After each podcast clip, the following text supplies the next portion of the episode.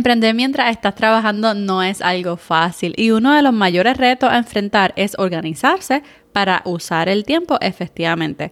Por eso hoy quiero darte tres consejos para explotar tu productividad mientras emprendes. Este es el episodio número 59.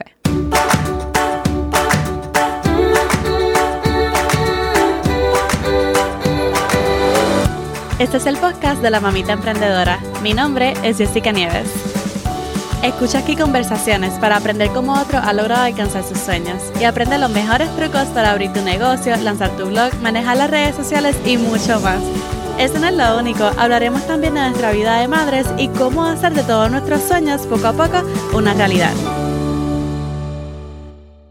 Bienvenida al podcast de Mamita Emprendedora. Mi nombre es Jessica Nieves y soy la host y creadora de este podcast Mamita Emprendedora. Hoy te doy gracias por darle play a este episodio y por pasar este ratito conmigo. Yo sé que va a ser de mucho, mucho valor, así que empecemos. Pero antes quiero leer un review que me dejaron que está súper, súper hermoso. Es de Noelia y dice el título Una Superwoman.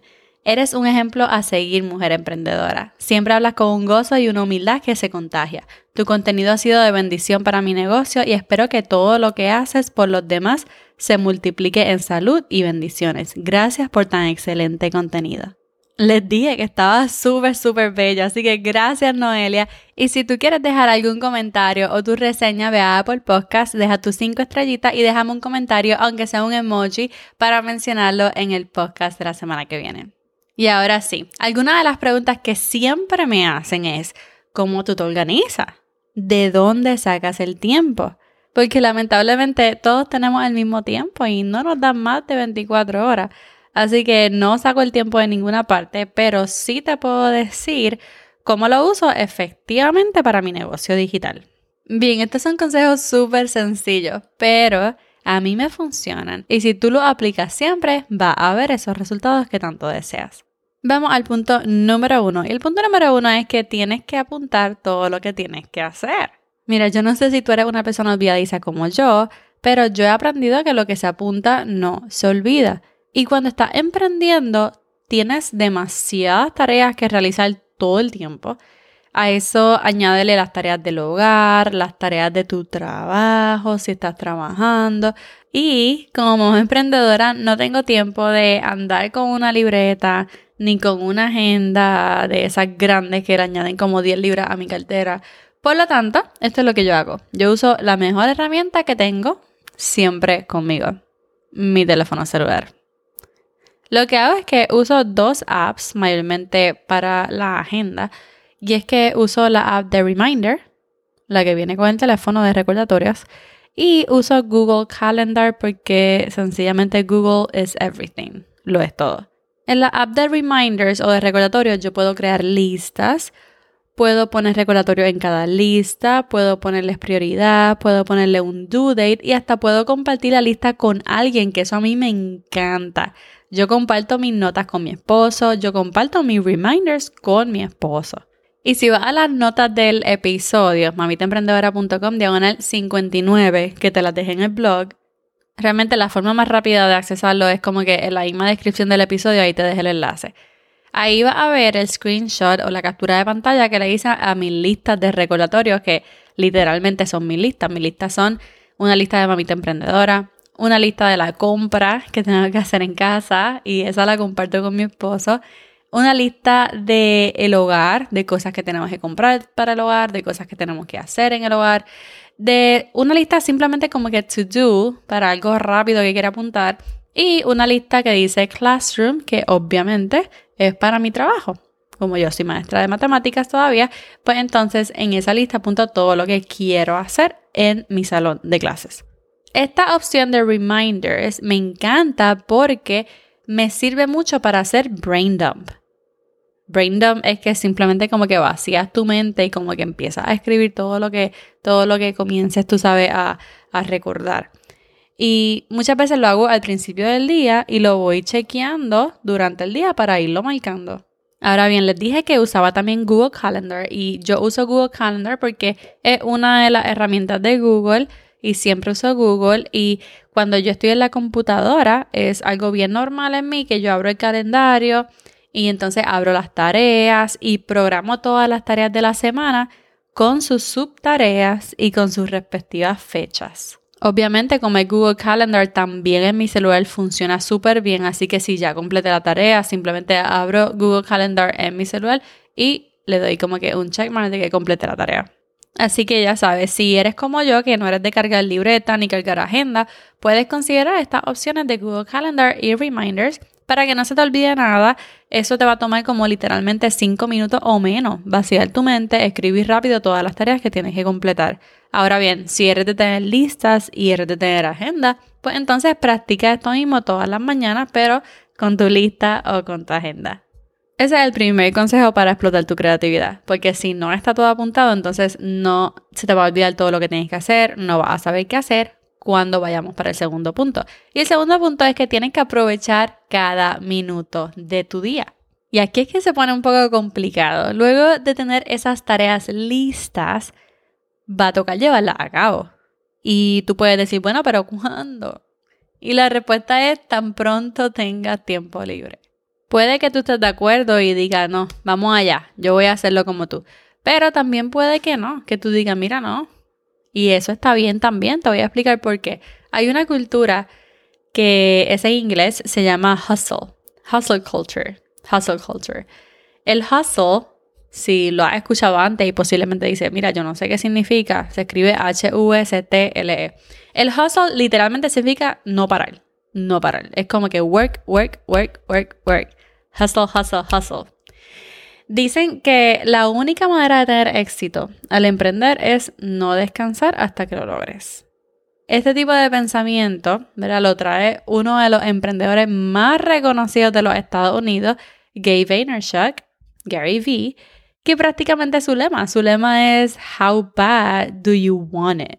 How bad do you want it? ¿Cuánto es que lo quieres? ¿Cuánto verdad es que estás dispuesto a pagar para alcanzar eso que deseas? Y muchas personas, muchísimas personas predican en contra de este hustle culture porque se sacrifica mucho. Se puede llegar a sacrificar el cuidado personal, se puede sacrificar el descanso y algunas veces muchas personas sacrifican hasta su familia. Y entonces yo, si no te has dado cuenta, yo soy una persona que siempre está en modo hustle. Yo aprovecho cada minuto del día. Trato de no sacrificar el tiempo de la familia, pero si mi esposo se puede llevar las nenas para el parque, pues que lo haga para yo grabar el podcast o hacer otra cosita. Pero mayormente sacrifico otras cosas. Por ejemplo, ¿no te has puesto a pensar en todo el tiempo que pasa en Instagram o TikTok? Y no es conectando con tu audiencia, sino viendo todos los videos habido y por haber o buscando, no sé, todos los memes del último episodio de Bachelorette. O tal vez no pasas tiempo en Instagram, pero sí tienen Netflix, Prime Video y Hulu siempre, siempre, siempre abiertos. Y todo esto está súper bien, pero si realmente quieres avanzar con tu emprendimiento, tú tienes que ponerte un límite de tiempo y aprovechar el tiempo que puedas para trabajar en una de las tareas que tengas en tu lista. A lo mejor estás en tu hora de almuerzo y ya comiste y socializaste en 15 minutos te quedan 45 minutos. El tiempo perfecto para ver un episodio. Pero en vez de ponerte el día con la serie, chequea la lista de tareas que ya llenamos por la mañana o a principios de semana y piensa, ¿cuál de estas tareas puedo completar en 45 minutos?